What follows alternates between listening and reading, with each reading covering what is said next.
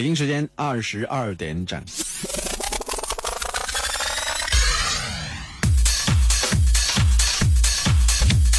这个是未来之声。